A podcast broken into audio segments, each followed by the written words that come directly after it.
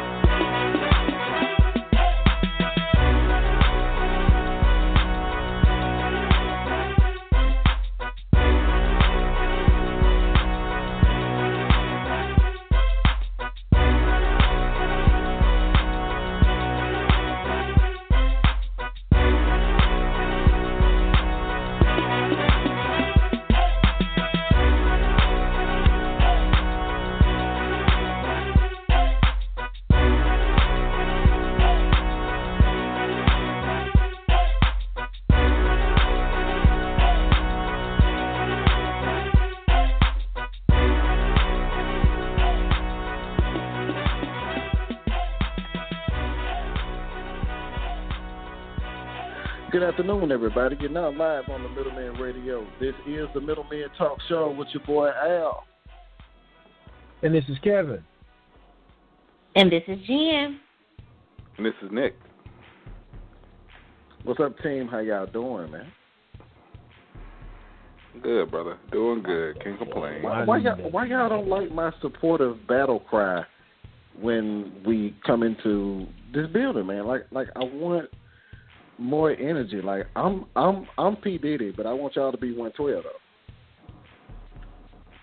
Did you? what kind of? Boy, yeah, if you don't get take choked. that, take that. Take that. And that's why that whole era dead. Man, for real, that's that's that is the truth, man. God, Let it go, man. As my partner say, Lig, let it go. Let it go, man. Lig. Anyway. What's going on, people? Another great show. Another great show in in the midst of all of us right here today and all of our listeners out there. Appreciate each and every one of y'all out there. Probably listening on your phones or uh, on online on the internet. Um, damn. Um, I know this is beside the point, but uh, basketball is back, y'all. Stay woke. Don't What? get distracted. I'm not watching a thing. I said stay woke. So- don't get distracted. Sorry. I just, mm-mm. nope. Not gonna do it. Not gonna do it. So what do you Yeah, thoughts, man? Like, should we be back playing? I mean, like, should we be back in arena right now? No. Just like these kids don't need to be back, be back in school. No. Man, Big listen. NO. Mhm. No, sir. That's that whole. Oh, we got. We need something to get back to normal. No, you need something to distract you from the issues. That that's and, Uh-huh. and I said a few shows ago, we don't need any sports back right about now. I'm sorry, we just No. we don't. We got too much other stuff to concentrate on in this country. All right. That's right. Yeah. Shout shouts out to my guy Marco Jones, man. I hope he listened, man. But he called this about maybe three months ago. He's just talking about everything that they're gonna put in our face to distract us from the issues at hand. Uh, and everything Mhm. else that's going on right now. This election that's coming up, uh, if you're not registered, make sure that you get your people registered, uh, get everybody around you registered, and it is enough time to educate yourself on the issues and the people that are Right. running. So if you got local things that's going on, make sure you stay on top of that. Uh, statewide, you need to make sure you're paying attention to, to that, and then, of course, nationally, uh, we got two bad choices coming up. I guess, and I hate to say this, I guess we got to pick the lesser of two evils. So, I guess we got to get back to that. I, I, mean, it's it's still necessarily proper about to say that, back. man. Right. Uh, here's ahead, the deal. Ahead, I don't. I don't think it's. Nec- I I don't think it's necessarily that we're back to that. I think it comes down to this. When Trump won, I remember I posted a meme that said, you know, dear folks in America pissed off about the election. In four years, you're going to have to uh, come to a decision again. You may not be excited about the uh, about the next candidate that comes up. You got four years to get over Right. that. Yep. This is about And more than just the executive branch. But that's what I'm saying. We gotta get Mhm. over it. This is more than Right. about the executive branch. This is about the Supreme Court. RBG doesn't have Mhm. another four years. This is Sure about Oh the. Senate. This is about the House. This is about uh, housing and urban development. This is about that evil witch that we have as a Secretary of Education. So get Man, that's amazing, dude. Get over yourselves. If you're pissed off about your kids having to go back to school in the midst of this pandemic, think about the dude Yep. that's in the White House because his kid's school don't open until October, and he probably not going back then. So get the hell over yourself now. Because if we would have had a competent Secretary of Education, we would have had a plan long time ago. Long mm. time. It's ago. not just is about the executive branch. And It's about everything that comes to what with Nick it.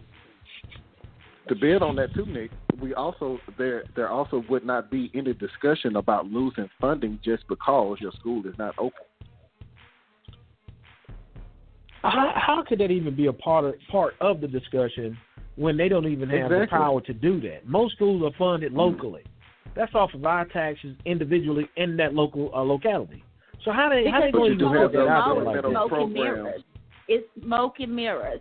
That's why nothing that he says he has the power to do. The majority of what he says is to distract people and to scare Mhm. people and to create these smoke and mirror situations. He does not have that power. Mm. He got his followers thinking that that fool stop that fool started wearing the mask. Now you seeing all these jokers walking around with rebel masks. I saw a dude with a rebel flag mask on yesterday. Oh, I'm like, Well, they said At this well, point, well, as he long as you got on the mask, man. I, I mean, he said that it was. I was hoping no, he I was said hoping somebody told bleach. him that it was patriotic to wear a mask. Now, that's what somebody told President Trump that it was patriotic to wear a mask. So that's what he said. so I guess His all whole those thing all about the those mask, supporters about the will be wearing how do you call it, the hydrochloroquine, that whole thing is again smoke and mirrors. When they first Yep. thought that hydrochloroquine was going to be the cure all be all, they went their stupid what's his name that guy who keeps getting on the news, economic advisor went and bought warehouses of it. And so now that the, the mm-hmm. test trials failed, America is sitting on warehouses of this medicine that it has to offload. That is the only purpose. And he made a bad business move, and he moved and purchased it before the trials were showing any progress because he was so sure. And now we're stuck with warehouses full of this medicine, and that's why he keeps pushing it. That's why he tried to go and say the mask, and this is where all of that comes from. It all boils down follow the money. Here's the thing, and I'm gonna say I know because I know we got to get into our show topic. I'm gonna say something. Re- I'm gonna say something really real that I have not said publicly, and I mean this. When he first started talking about it, the the okay, so and I'm sorry because I'm getting a little emotional about it, but the nursing home that my uncle was in had a case where somebody was contracted COVID, and they gave it to other people as a preventative measure because of Oh Trump man, They gave it, even Hmm. though the CDC gave warning, heart failure being one of the biggest things about it. They gave it to the Mhm. patients as a preventative measure based on what that idiot said. Twelve hours after my uncle got hydrochloroquine, he was dead. Stop listening to this Hmm. son of a bitch. This is not funny. All those people that were making all those jokes four years ago, this is not Yep. funny. All those people that are talking Right. about it's only one percent. What happens when the one percent is your family member? What happens when it's you? What happens when it's your parents or your children? This is not a joke, people. And I can't stress that enough. This is not a joke. This is a very real thing to very real people. Take it a lot more seriously than you did in 2016. Because what you cannot say about Hillary Clinton, no matter if you didn't like her or not, I guarantee you 50% of the things that we got going on in this country right now would not even be an issue. You made it a joke before, it's real now. Quit playing around, get out there and damn Yep. vote. Sorry, y'all. I'm just Well I'm, I'm. I'm sick Hey, of everybody with no. crap, man. I Well appreciate said, that. Brother. Well said. I appreciate that. Well said. I appreciate that. Mm. But we definitely want to thank all our listeners for tuning in to the Middleman Talk Show today. We have a great show planned for you guys. Um, we also had a great show last week. If you did not get a chance to check out the Unity Between the Black Man and Woman show that we had last Sunday, uh, great show. Definitely check that out. You can um, view that on the Middleman um, podcast on any podcast app. You can also listen to us on Blog Talk Radio forward slash the middleman. Um, now on to today. So today's topic entitled The American Dream Series, in which we're trying to give information to our people, right? And so in this particular topic of the series, today we're talking about banking while black.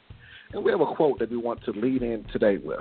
So for as long as banks and black people have interacted in in America, the relationship has been marred by discrimination, failure, and misfortune. This was said by Jennifer Tescher, a CEO of the Financial Health Network, which is a nonprofit. And so we also have a great guest that we're going to bring in with uh, with us today to help us with this discussion with his expertise on banking.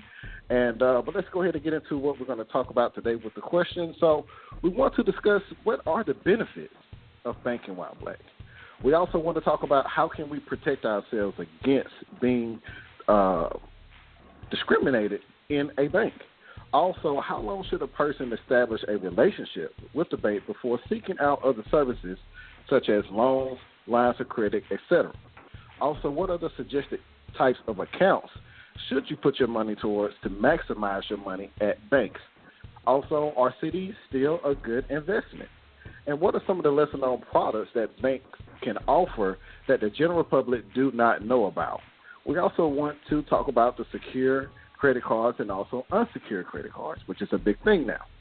Also, what are the benefits of getting your child an account at a certain age, um, savings, etc.? And what are some of the services available for our college students out there and our college graduates that can also benefit them to help them as well? Um, and can leaving a bank with an overdrawn account affect your chances of having an account at a later date? And will this reflect on you when you try to open up an account with another bank. So we definitely want to get into those particular discussions. We also want to talk about um, if you're an independent company, how can you start that business line of credit with banks? So, um, but let's go ahead and bring in our guest so we can introduce him uh, to our listeners, and he could give our listeners a little bit more background about himself. Um, want to bring in Mr. Courtney Litch. You're now live with the Middleman Talk Show. How you doing, sir? I'm doing well. How you doing today?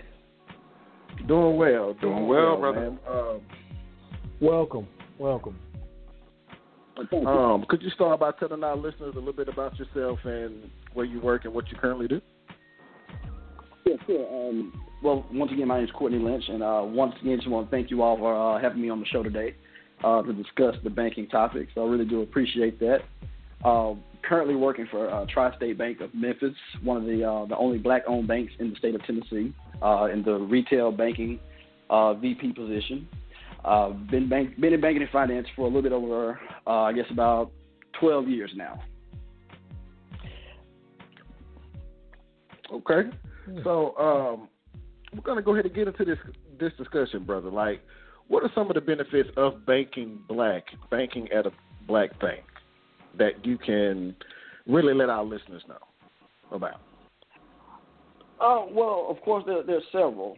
Um, one from a historical point of view, black banks mm-hmm. have been around to support um, black businesses, uh, black families, black churches uh, at a time where African Americans were not able to get lending or even open up accounts. So uh, it kind of right. helped us helped us get a foundation. Um, right now, black banks have dwindled down to about 19 throughout the country. So, uh, one of the mm. benefits is, is, is, reciprocal. So, right now with the Black Lives Movement, the big thing is how do we spend money within the black community? And so, just like right. the small businesses, uh, just like the the families uh, to, to, build the wealth, we need mortgage loans, we need uh, accounts, we need our own businesses in order to to build that foundation. So, uh, just like we need those things, the black bank needs the black dollar as well. Uh, we depend mm-hmm. on those deposits, those loans, and things to keep us allow us to continue to be operational on a day-to-day basis. So it's kind of reciprocal, uh, and, and, we're really here to help the community, uh, not only the black community but just the community as, as a whole. Uh, so that's some of the benefits, and then we're a small community bank, so we're kind of able to give you some of that personal attention that you won't get from some of the bigger banks. Uh, and then we're also to help you um, at the beginning stages or the middle stages, kind of wherever you are in the process of your financial um, well-being, we're there to help with all of that to assist. And once again, how to get that personalized touch that you might not get from the bigger bank. Right. Mm. So in in in reference to having a community, you know, or structurized bank, with the community supporting that particular black bank, like what should we expect, you know, from our bank? Let's say if we were all uh, just came to a consensus of one community, we're going to put all our money in that particular bank. Like, what would be the overall benefit of that particular bank to help the community by having more money in there? Uh, it helps us out in several different ways. Uh, it allows us to increase staffing. Uh, by increasing staffing, mm-hmm. once again, it just gives you more one-on-one attention. Uh, more people that have expertise in banking that can kind of help guide. Uh, it allows us to reinvest into the community uh, in several different mm-hmm. ways. Uh, one, with our, the banking products that we're able to offer to our customers.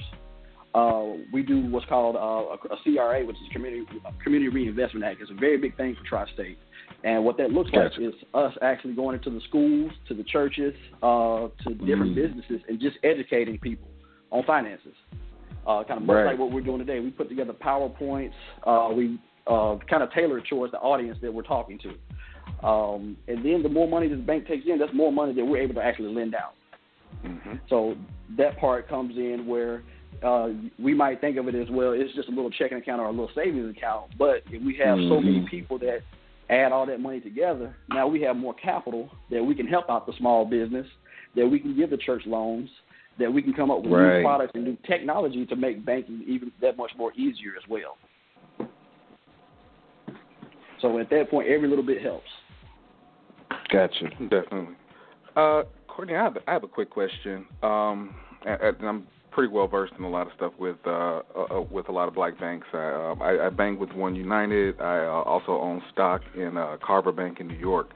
Um, my question is one thing I have noticed, and I'm I'm wondering if this is more of a, a function of the the funding. What what what I've seen from a lot of black banks is auto loans, mortgage loans, and some personal loans, but I have not seen a lot of business loans. Is that more so a function of the funding, or is there a separate set of uh, of regulations that you have to go through, or is it based on bank size? Just you know, just a little bit more clarity on on that process. It, it, it could be several different factors. Uh, like you said, it could be the bank size, it could be the funding uh, the banks have available. Um, mm-hmm really more so focused on the community piece of it. So a lot of the consumer products we will have and kind of compete with the bigger banks.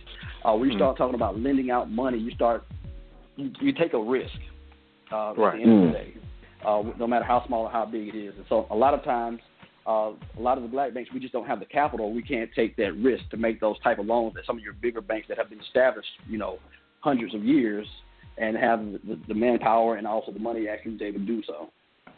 Right. Gotcha.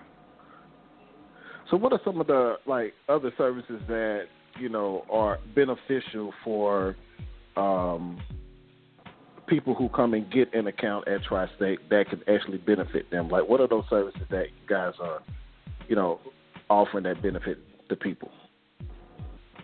So when you talk about banking, um, really at the end of the day, it's all about the personal relationship.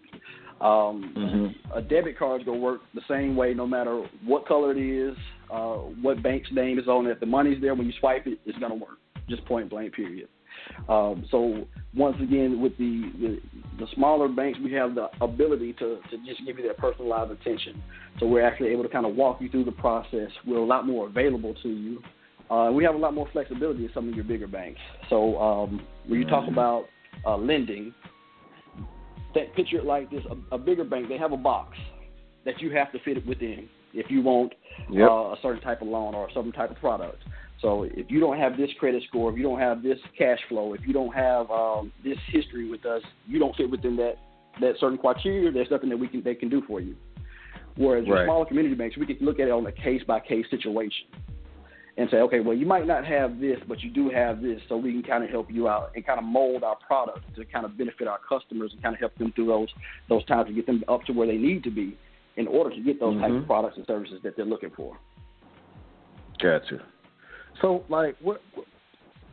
Well, how long should a person, you know, establish a relationship before trying to seek those type of services? Because I know that, you know, we've all heard stories and and and know the statistics of the disparities between, you know, black and brown people with our white counterparts being able to go into a bank and, and being able to walk out with something to prove.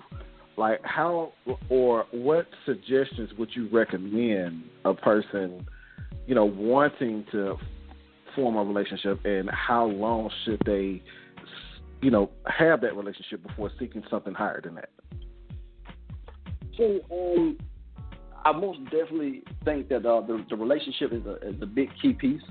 Uh, that's something that we do take into consideration when we're offering um, the lending piece of it uh, to get you approved. But there's not necessarily a, a time limit uh, that that has mm-hmm. to be out there. Uh, the biggest thing is uh, I always advise people to do. You might come in and ask for ten thousand. If the bank is only tell you they'll do two thousand, take it. Right. Go ahead and take advantage of it because uh, it gives you the opportunity to build that relationship with them. Because if they say, okay, well, we couldn't do mm-hmm. ten at the time, but we'll give you this dollar amount, go ahead and start working on that relationship. Right. It shows that responsibility and it gives you the opportunity to get that, that capital that you might need. Might not be exactly what you were looking for, but it, it starts the road to build that trust up, and then over time. Mm-hmm. You can um, you can look to increase. So there's not necessarily a timeline that one would say that okay, well, I've been banking here for you know a year or two. Let me go apply for a loan or whatever the case may be.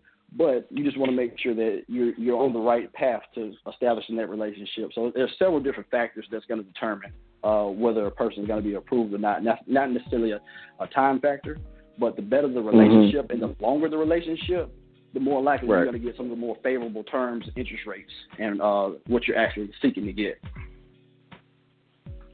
Hey, Courtney, this is Kevin. Um, got a question about what you were just stating uh, with the relationship with the banks. Uh, when you do come in, I know you said there's not a time frame as far as length of time, but when you do come in, like if you started that account today, would you recommend somebody coming in maybe the next day or that same day asking for maybe a vehicle loan or a personal loan or or anything of that nature? And do banks factor in the amount that you're asking for? If if I come in and ask for five hundred dollars, would that be a feasible amount to come in and ask for to start that relationship uh, with that bank? Um, well, yeah, I would most definitely recommend. Once again, it's just going to be the factors that that play a part in it. So uh, what we're going to take a look at is a couple different things. Uh, credit is always going to be the biggest thing. So if we have, if our relationship formed today or yesterday or next week, and you have a strong credit profile, more than likely the bank mm-hmm. is going to uh, offer that assistance to you. Um, okay. As far as the limit, what we're we're going to look at is uh, your your your income, what you have coming in versus what you haven't going have going out, and then we're also going to look right. at how much with this new payment is how much is it going to affect your your daily lifestyle or your, your your monthly budget. Those are all things that we take into consideration. So, um, most definitely, we don't want to overextend anybody, put them in a worse position, or we want to make okay. sure that they're in a good position to to fulfill that that obligation. Now, what what do you consider a strong credit profile? I mean, that's a new that's a term that we need to make sure we know about. But what is a strong credit profile? So, strong credit profile is uh, going to be based around um, your credit score. So, when we say um, a strong credit profile, you want to have your score as high as possible. Um, mm-hmm. 700 and above, you're pretty much going to get approved uh, for anything that you're looking for at a favorable rate. Um, anything cool. below 700, you're still probably going to get approved, but you're going to be paying a higher rate than what you would mm-hmm. um, if you were in the 700. So a couple of things that we'll look at as well, like I said, your your your your, your debt to income, and when we say that, mm-hmm. is we look at do you have credit cards, and if you have credit cards, if you have a thousand dollar limit, or is your balance at nine hundred fifty dollars, or is that thousand dollar credit card is it at two hundred dollars? Those are things that we're going to take into consideration because it just kind of shows right. how you handle your finances. So uh, right. I already know kinda... if you're running it. Go ahead. I'm sorry. No, I was gonna. That's kind of that's something that we talked about in our uh, previous show on the American Dream series with home buying. Uh, one of our guests, Terrence Hill, was talking about the debt to income ratio and basically being about below thirty percent. When that when that right there, he said about thirty percent. Yeah. Um, Mhm. making sure that we keep our credit ratio about thirty percent. And uh, I know a lot of people, we get cars, we max them out. That's one bad thing about our community. Uh, we'll max them out and don't realize the ramifications that what happens uh, when you don't pay it on time, or you, you got too much money on that card. And I know those are factors that will hinder you from getting these loans from said bank and going to buy a house, car, or whatever. Yep. Uh, Um, most definitely plays a, I have a a- factor. Question. Oh, go ahead. Go ahead. I'm sorry. You know, I Go mean, ahead, Jen. it, it, it most definitely plays a factor. But you go ahead and question. Um, I have a question. Since COVID has started, what are you seeing like the accessibility of of lending? Um, you know, I'm I'm in the finance industry. Um, a, another in another spectrum, um, not at a bank, but a, a financing firm, and we see that a lot of the first tiers, like like banks, um, are tightening up because of COVID 19. Are you seeing that across the board, or is it regional, or what should people do as, you know, a lot of our people teeter right there at that 700 line or right below, since they are tightening up in the lending process? What are your suggestions about improving credit or, you know, getting a loan still? So yeah, the, the lending has most definitely tightened up. Uh, unemployment is at a, at a very high rate right now. We have a lot of businesses that are failing. Uh, you have a lot of churches that are not having services, so the tithes and offerings have gone down. Um, and the, the income piece of it is just not there at the moment. Uh, but on the flip side, I would suggest that anybody that is able to get approval, if you're thinking about um, getting a loan, really focus in on what it is that you're trying to accomplish. Because rates right now are at an all-time low. So if you're thinking about Hmm. possibly refinancing your house, it would be a great time to do so. If you if you if you were thinking about purchasing a car, it would probably be a pretty good time to do so, Right. um, because the rates right now are just they're so they're astronomically low right now, and so you can most definitely take advantage of that piece of it, which in the long term will probably save you a lot of money. So, are there, um, since you was bringing up, you know, getting car car loans, home loans, um, those are pretty much having good rates right now. Are there any other suggested types of accounts that you would recommend people who want to maximize their money um, at banks? Are there any types of accounts that we should look forward to getting into, such as like maybe CDs or high yield accounts, things like that? I almost always suggest people shop around. Um, take a look at Mhm. your credit unions. Take a look at the, the online banks, uh, like your Allys, Okay. American Express, places like that. Uh, especially for the savings account piece of it. Uh, right now, the national Mhm. rate on the savings account is probably uh, 0.1 percent. So you you'll earn a few pennies, but you most definitely won't get rich uh, by by simply just having a savings account. But if you could find some of the the um, like I said, the online banks that don't have the traditional brick and mortar, they're offering rates Mhm. slightly above one percent. So um, always most definitely keep your options open. Uh, once again, credit unions are a great place to start as well, uh, just because they're what's called a, a not-for-profit business. So they're there Right. strictly to invest in the community. So they're able to pay higher rates on their deposits, and they're also able to charge lower rates on their loan products as well. But other products that I would probably suggest, uh, most definitely have your savings account uh, for your emergency purposes or vacation or whatever the case may be. Um, some accounts that are going to be paying higher rates right now, probably money market accounts. Um, kind Mhm. of think of it as like a mixture of a checking account and a savings account, where you can Mhm. access it a little bit Mhm. more than you can a savings account, but it's also going to have a higher rate than say a, a checking account would. Right. Um, oh, I, I, I got one. Courtney, as far as with those Mhm. money market accounts, um, I know there there there are stipulations with those. In certain banks, there are stipulations with those money market accounts. Now, should it be a situation where a person need to inform them? I know they need to inform themselves, but what are some of the pitfalls as far as with money market accounts? Uh, as far as when you put your monies in, it's a certain amount of time before you can get it out. But what are some of the pitfalls uh, with money market accounts that you're aware of? Um, so a lot of times the money market accounts they're going to be what's called a tiered interest rate. So the more money that you keep in there, the higher the rate's going to be, the more money that you can possibly earn. But you have to take into consideration there's going to be a limited amount of uh, withdrawals that you can do from that particular account. Uh, and a lot of times the money market is going to have a, a, a higher minimum balance requirement as well. So one thing that you don't want to get into is uh, putting the, that those funds into that particular account, and it's going to be something that you need to access often, and that you're mm-hmm. not going to be contributing to very often. Because what's going to happen if you fall below that minimum balance, you're going to have a fee, which is going to eat into your money mm-hmm. even more. And if you're withdrawing yeah. more, more times than uh, the the monthly allotment, then you're probably going to be seeing some fees for excessive withdrawals.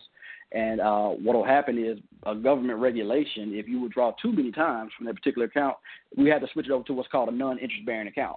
So at that point, you're not even gaining mm-hmm. any interest on that account because the, too many right. withdrawals have been done on that. So that's one thing that you want to take into consideration as well. What's up? So um, as far as with um, those particular benefits with you know banking, right? You know, we have some people that still prefer to get like their money in cash in hand as well instead of putting it in banks. Is it still beneficial for us to also still have cash on hand along with having money in the bank as well?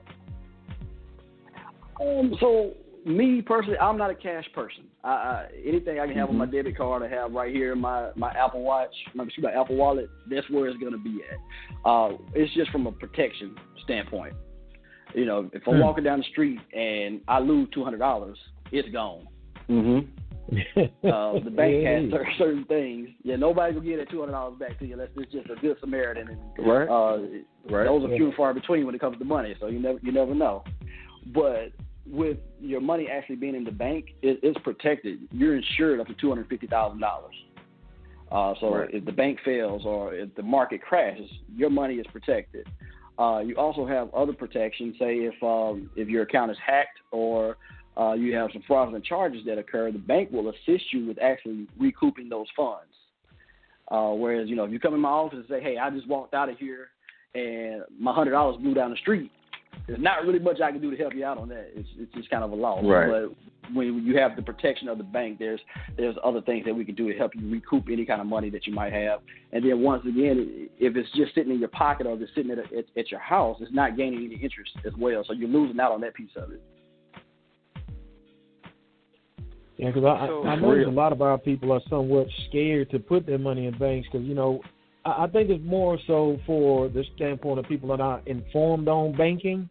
Um, you know, a lot of black people let me put my money in a shoebox. Let me put my money in the mattress.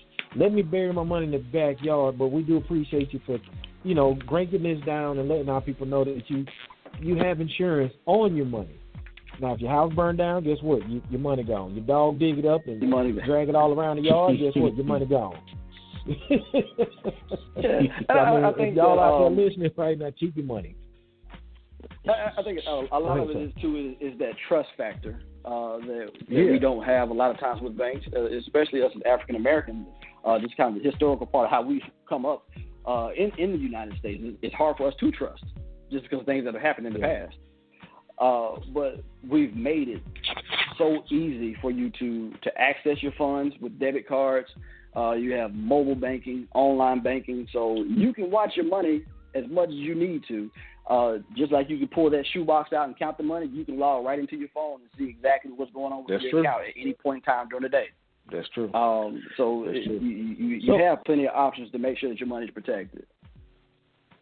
Now, Courtney, how would you calm the fears of people that are scared that okay, if a digital crisis happens, my money go? How would you calm those fears? I know you said the money is insured, by the feds.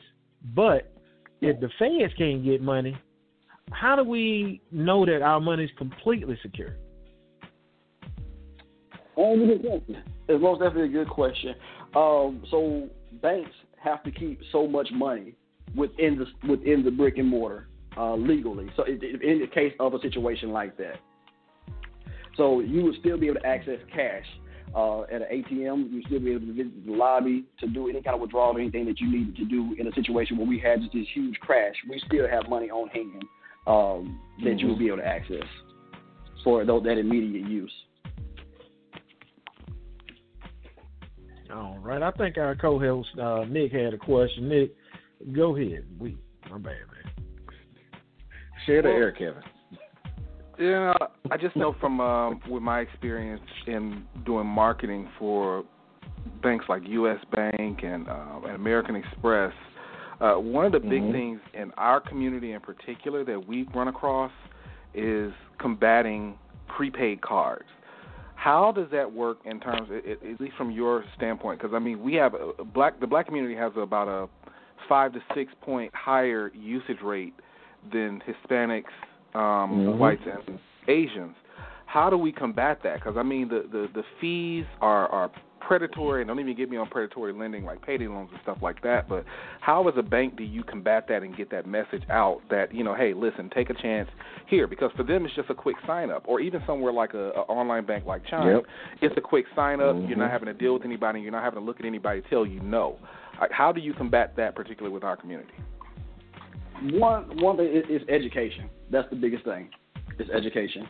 So um, one thing that we do, we try to get in front of as many people as possible. Like I mentioned earlier, uh, we have our community reinvestment uh, team, and basically what we do, we're in the schools.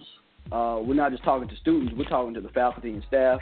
We're talking to parents. We're talking to uncles, aunts, anybody that's willing to listen to kind of give them that comfort. And we, we we'll do a whole slideshow. We'll show them, you know, hey, this prepaid debit card, they're charging you X amount each month to get your money, or they're charging you X amount to hold your money. Whereas if you compare it to a bank, well, we're actually here to assist you. We're open six days a week. We have somebody that can help you uh, or answer any questions or assist you in any kind of way that you would need to. Uh, and, and we basically just break it down from a, a money standpoint and show them, uh, because when you think about it, four dollars doesn't seem like a lot. Right. But when you add four dollars up for every time you need to do a transaction, you look at that not that that bigger number and compare, it's like you know what, maybe, maybe this wasn't the right route to go go in. Right. Right, because you got if you're not at the bank's ATM, if you're at a prepaid card, more than likely there's not a bank for you to have an ATM. So you got the ATM fee, then you've got You the gotta pay for prepaid card fee, Mhm. in addition to the monthly fee. So that, but but Mhm. I, I do think it has to be acknowledged that it is a much easier experience, and I think a lot of times they're more willing to deal with it for the convenience of it. And I think it's the same thing with like things like payday loans. If I go to a bank and I'm going through all of this and I don't have that, but I go to this payday loan, this payday loan says, "Look, Speedy Cash says I'll give you seven hundred dollars." You're looking at it like you need that money now. Right. Does that make sense? And I think, Like- and I, Definitely. I agree, Nick. Um, um, because you got to think of think of the standpoint of, like he said earlier, you also have this the um, the instance of trust, and then you also have lack of knowledge and, and understanding. But I do understand what I see what's in front of me because it's easy to do, like you said, to get on time and get that done without having to speak with anybody, right? So of course they're gonna target that particular audience and get a lot of people. Like I see, you know, like on, my way to work sometimes, like I see those billboards, you know, for some of those online banking, um, you know, companies as well too. But with within, you know, those uh, lower income communities, like how can we get them to the standpoint of uh, being able to feel confident of going into a bank, opening an account to where they feel accepted. Um, like, do you think that's the standpoint of like, you know, I don't feel welcome here, or maybe I I don't feel like I I have well all that I need to be a member of this particular bank.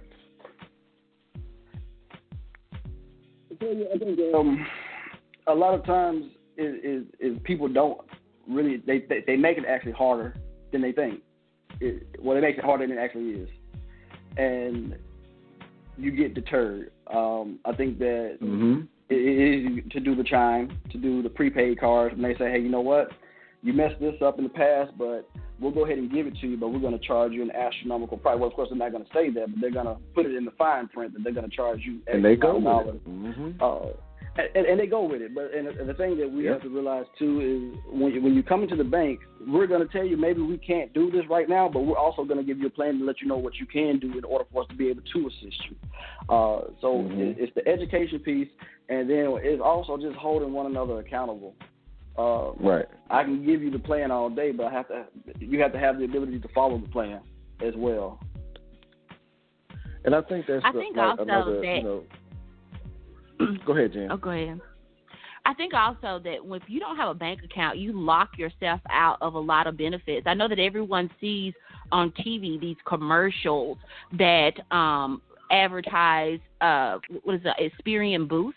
Um, looking at bank Mhm. account information is becoming a whole lot more important now than ever. Um, I work for a financial institution. I, when we give a loan, we look at how long someone has had a bank account, um, what was the life of that bank account. This Experian Boost does the same thing. It also looks at your your spending habits.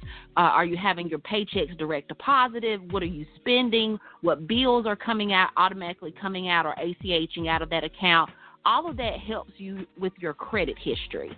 And a lot of times Mhm. companies make deals with these prepaid cards uh, and they put your check on it, and you just don't do the extra step of getting your direct deposit information for a bank account to your HR department to have your check deposited in your bank. You just go with that prepaid card and you lose out on all the benefits of having Yeah. the historical record of your buying power with a real established bank a bank. Um, and, and a lot of our people are locking ourselves out that may have wonderful buying history and paying history um, that they could establish now with their bank account, but they don't Right. can't prove it because they're they're not linking it to actual banks. Yeah, I I most definitely agree. Um, there's been several times where I have to fill out information for customers where- where they're looking for a bank reference, and some of the questions they're asking, you know, uh, what's the average balance they've kept for the last six months? Have there been any overdrafts? Uh, what's the relationship that you all have had? So that most definitely does play Right. a factor.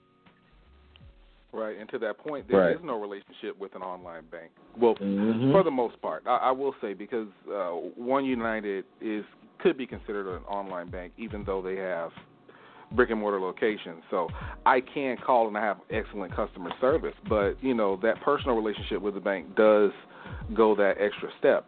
I do have to play devil's advocate on it though a little bit. When you think about how banking traditionally has done. You talked about it earlier, um, I, and we can go back as far as the Freedmen's Bank, but we can go as recent as Wells Fargo and the the, the hundreds of 1000s of Mhm. fraudulent accounts that they established, or Bank of America, where they were being fined by FDIC for not paying the necessary fees that insures the money that's in the bank. Like it, it's, it's one of those things, and unfortunately, when you also have a mindset amongst our people, let's just be honest, of oh, I don't do business with black businesses or anything like that. When you combine the fact that it is a black business and the fact that it's a bank, I mean, we have a historical trust in terms of the ba- distrust in terms of the bank, not so much uh, in terms of black business. That's just a mindset thing. Right. But you have to acknowledge that that happens. I do appreciate that a lot of black banks do offer second chance accounts, and I think that's something that is not readily exposed enough. and uh, that, that, that we get that question a lot, especially when you have some of those bigger banks that get fined or uh, for for the culture that they've created. So that that is a hurdle that we do have to kind of fight past uh, quite often. Uh, as a matter of fact, the Right. people that are new to banking, they want to know, you know, is my money protected or is are you guys going to be opening up accounts in my name that it shouldn't be open? So you do have to have that reassurance. Uh, and so, and that's where the, the the service piece of it, uh, the integrity piece, all of that plays a factor. Um, and I can most definitely say that um, the banks that I've worked at uh, currently and, and in the past, it was never really just a, a, a big issue. Um, Mhm. but it is something that we do have a hurdle that we do have to overcome, regardless of whatever bank it is. Is all people see is bank fraud or you know taking advantage of, of, of their customers.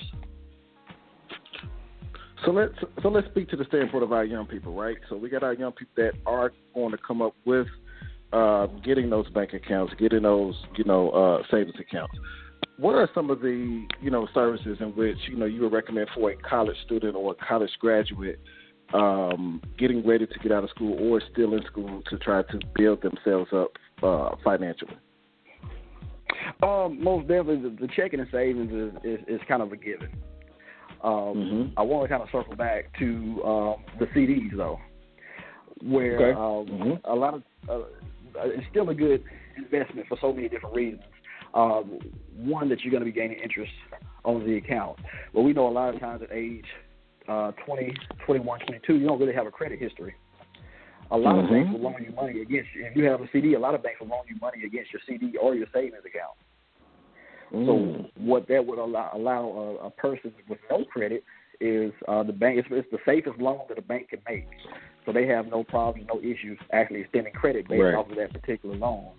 So it gives you an opportunity to one establish credit. Also, it gives you a lower interest rate uh, than a traditional unsecured loan. Um, and also, once you get that loan paid off, you still have that money in that CD or that savings account that you put up as collateral, and it's gained interest on it. So right. it kind of offset some of the interest that you were paying on the loan. Right. So most definitely, uh, the phone lines uh, are a lot of- open. My apologies. I just want to let our listeners know the phone lines are open. If you have a question for Mr. Lynch, the number is 516-387-1542. You can press the number one. We'll definitely get to you. Uh, but sorry for cutting you off, Mr. Lynch. You can finish your comment. No, like I said, just the, uh, the the CD is one of the things that we can most definitely take advantage of to to get us off Mm-hmm. to a, a good start. And you don't just have to think of it on a personal level. You could also look on it as look at it as a, a, commercial product too. So people that are looking to start a business that might have Right. you know five ten thousand dollars in cash, take that money and, and, and use it as collateral to do a loan against it. Now you're establishing business credit, and you're also establishing that relationship with the bank as well.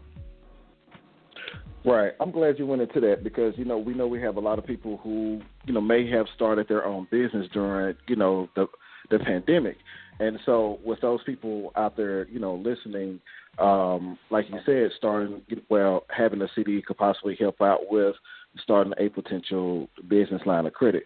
So, uh, are there any other you know benefits or services that you would recommend for an independent company who is trying to start a line of credit? Um, the biggest thing is um, when you talk about a business line of credit for a new or a, a very new established business that might not have any kind of financials or any kind of Mhm. business history. Uh, a lot of times the bank is going to rely on your personal uh, information to actually Okay. extend the loan or the line of credit to you. Um, so you want to take into consideration your credit score. Uh, so thing, you want to go in just ready because more than likely they're going to ask you to be a guarantor. So uh, what that looks like is maybe your last two years' tax returns. Uh, have a business plan to show them how you plan to pay them back over the life of the loan, and pretty much just spell it out for the bank. You know, what are you going to be using the line of credit for? Uh, what type Mhm. of products and services do you offer? What's your competition? These are all things that we like to know because it helps us make a more uh, sound decision as far as lending is concerned. So if the bank sees that you've done the research and you're you're really serious about it and you're willing to put some skin in the game, then more than likely uh, they're they're well, excuse me, they're going to be more likely to to extend credit to you as opposed to just saying, hey, I need ten thousand dollars and I don't know what I need it for other than to start a business. Right. But really understand Right. what you need the money for and how are you going to use it and how you plan on paying it back.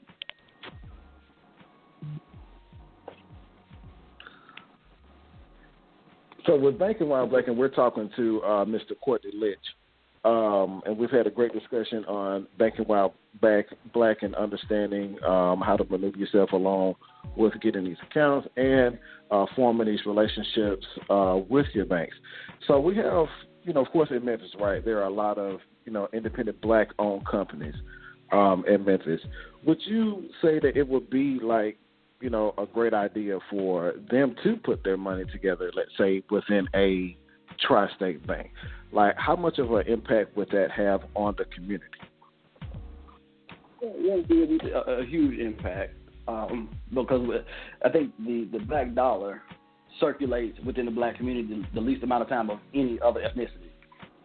So once we get the, the black dollar in hand and it's spent, it's gone before lunchtime. Right. So what Mhm. that offers you the opportunity to do by pulling the bit, pulling that money together, it gives you the opportunity. One, like I said, you, you're keeping it within a black bank, a black bank that's going to be lending out to um, other black businesses, a black bank that's going to be paying dividends to black account holders uh, as well. So it just increases the amount of time that that black dollar can stay within the black community. And I will also say this, um, you know, and, and and this is definitely pre-COVID, but every Monday, uh, collectively, black banks deposit over thirty million dollars uh, into banks more often than not that are not of the community and so I 100% agree, and I think that we need to start holding our churches accountable for their support or lack thereof of black banks. Mm. I get it for areas that don't have uh, a, a traditional brick and mortar black bank in your area, Right. but if you're in Memphis, you can get to a black bank. If you're in Atlanta, Birmingham, Montgomery, Jackson, Mhm. you can get to a black bank. New Orleans, black bank. Detroit, you know, Chicago, New York. It, so I think that's one thing that we have to we have to start putting that just as a community uh, a pressure on those institutions to say, hey, you're sitting here and you're banking with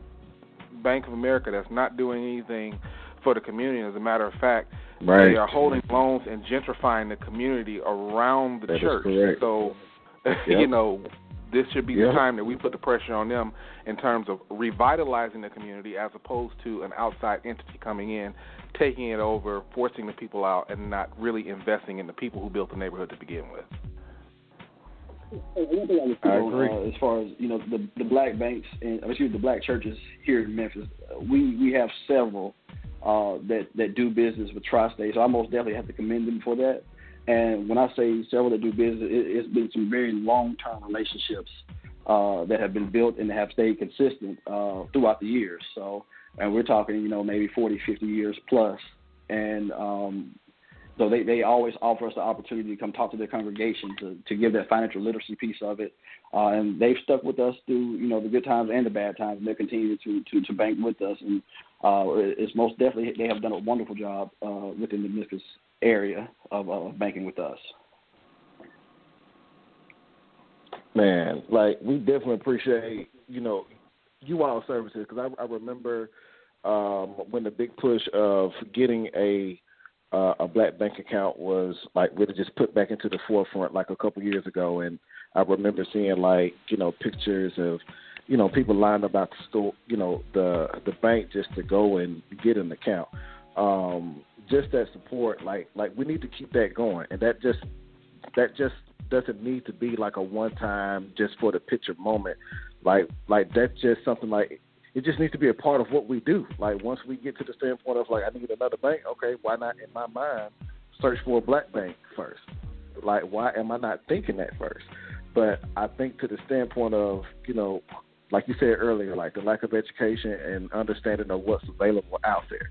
And so being able to do that, like we really need to increase our support um, um, for that. Um, we definitely want to thank Mr. Lynch uh, for tuning in with us today and providing all this great wealth of knowledge on banking um, with us today. Uh, Mr. Lynch, you'd like to give any information out there to our listeners or any last comments? Oh, no, once just thank you all for having me on the show today. Uh, you can most definitely find Tri-State at tristatebank.com, located right in Whitehaven. Uh, been around 73 years. It'll be 74 this December. Uh, so most definitely have done a great job of doing of, of staying afloat. Uh, once again, like I said, the black banks have decreased uh, severely over the, over the last couple of years, down to 19. Uh, so every little bit helps for the black banks to survive.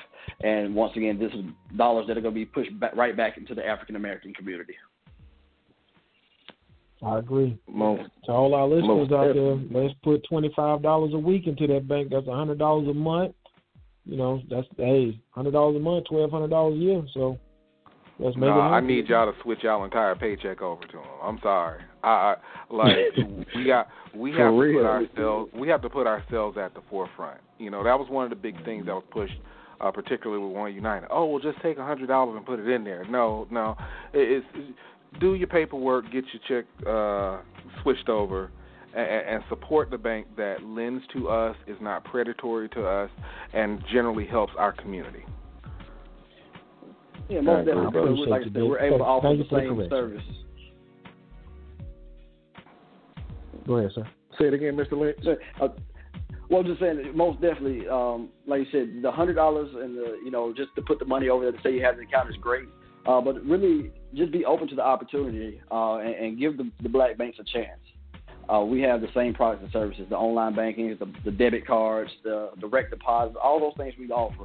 Uh, so you know you don't have to move everything, but just give give something a shot. Maybe a Mm-hmm. vacation account or a bill account, just something to try it out, and then kind of build that trust with us over time, and you know we'll develop that relationship. Just need the opportunity. I agree. I agree because we want to make sure that all our black banks continue to grow, to grow more, because we want them to be here when our great grandkids um, are are living, and you know, hopefully living off our wealth. You know, we definitely want to make sure, like you said, like keep our money circulating in our own community to help benefit ourselves. And what Yeah. better place to do it at a black bank? I mean, you know, why not? So we definitely need to um, continue to share this information, spread this knowledge, and make sure that our people are aware. So, um, appreciate you, Mr. Lance. Appreciate you. Thank you all for having me.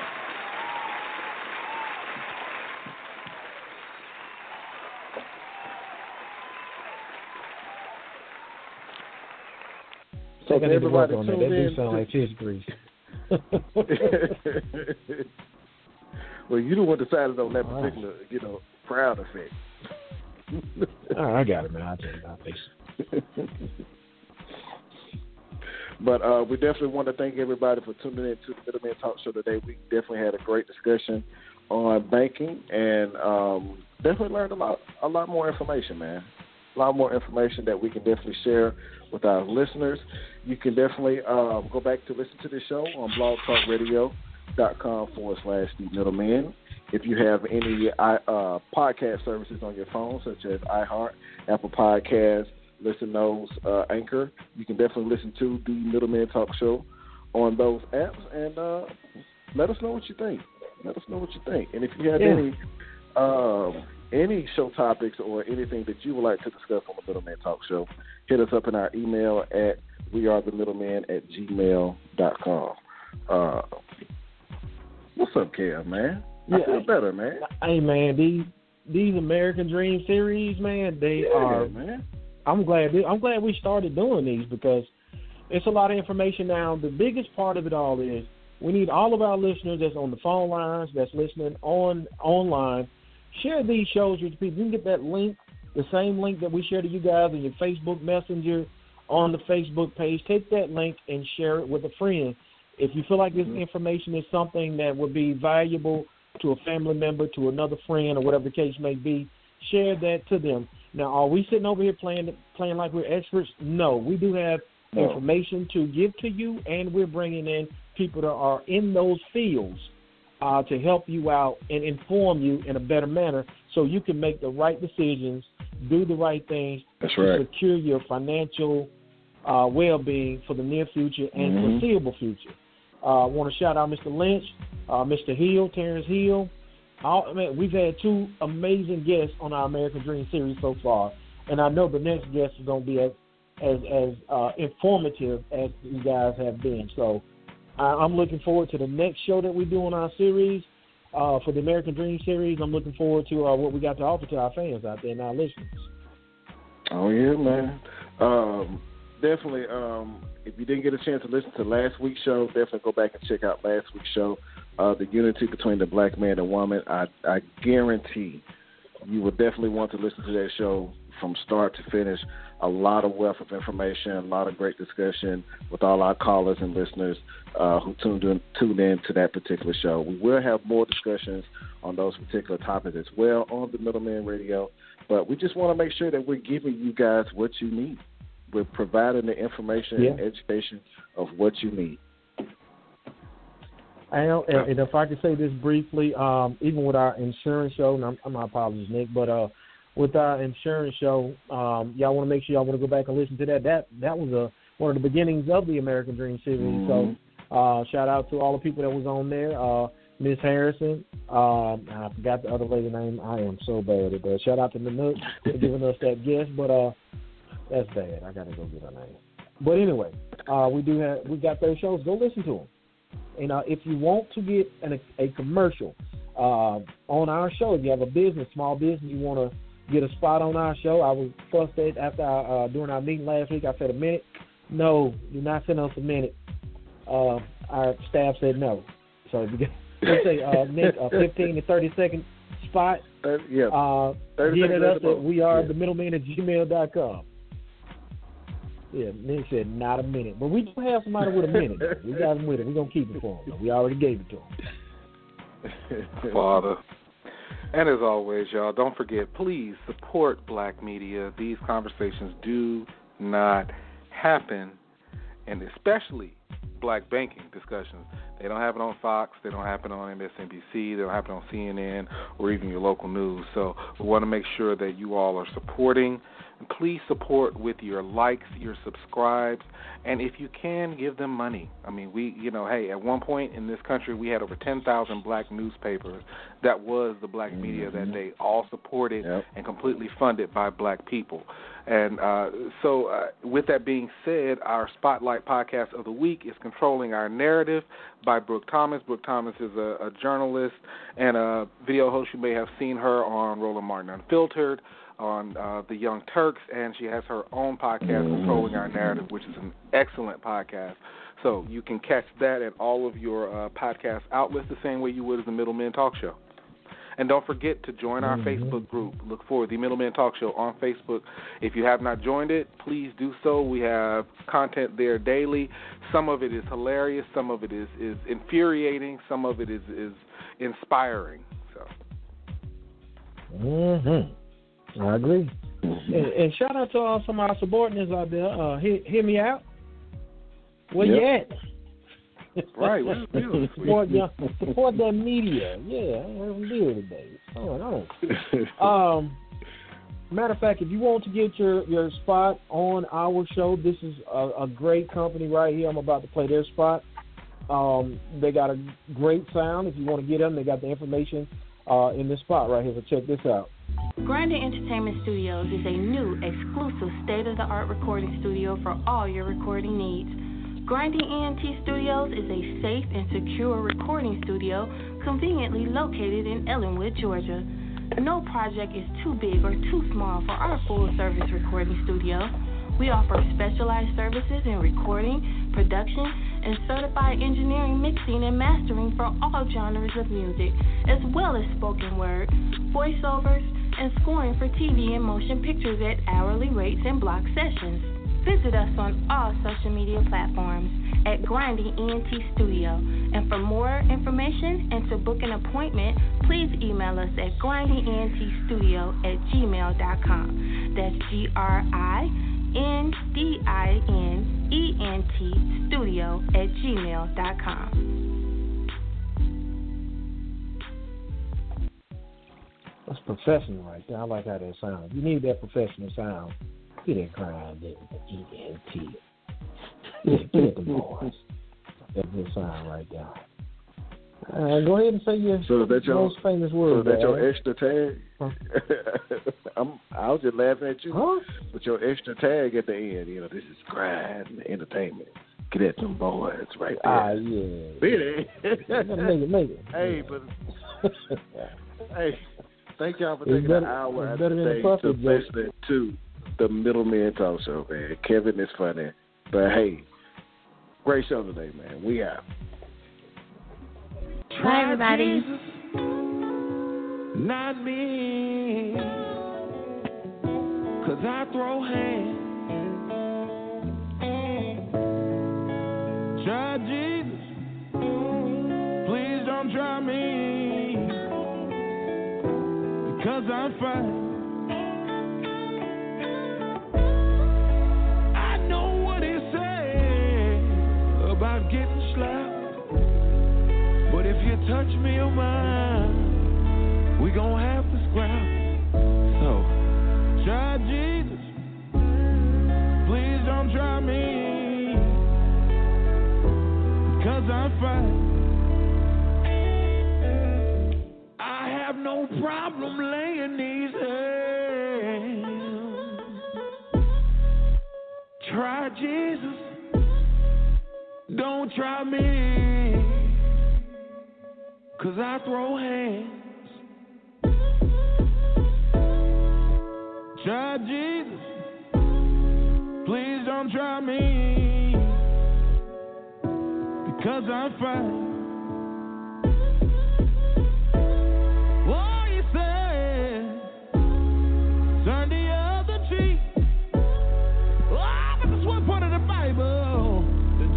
Sit right with me. So try Jesus. Please don't try me. Cause I find I have no problem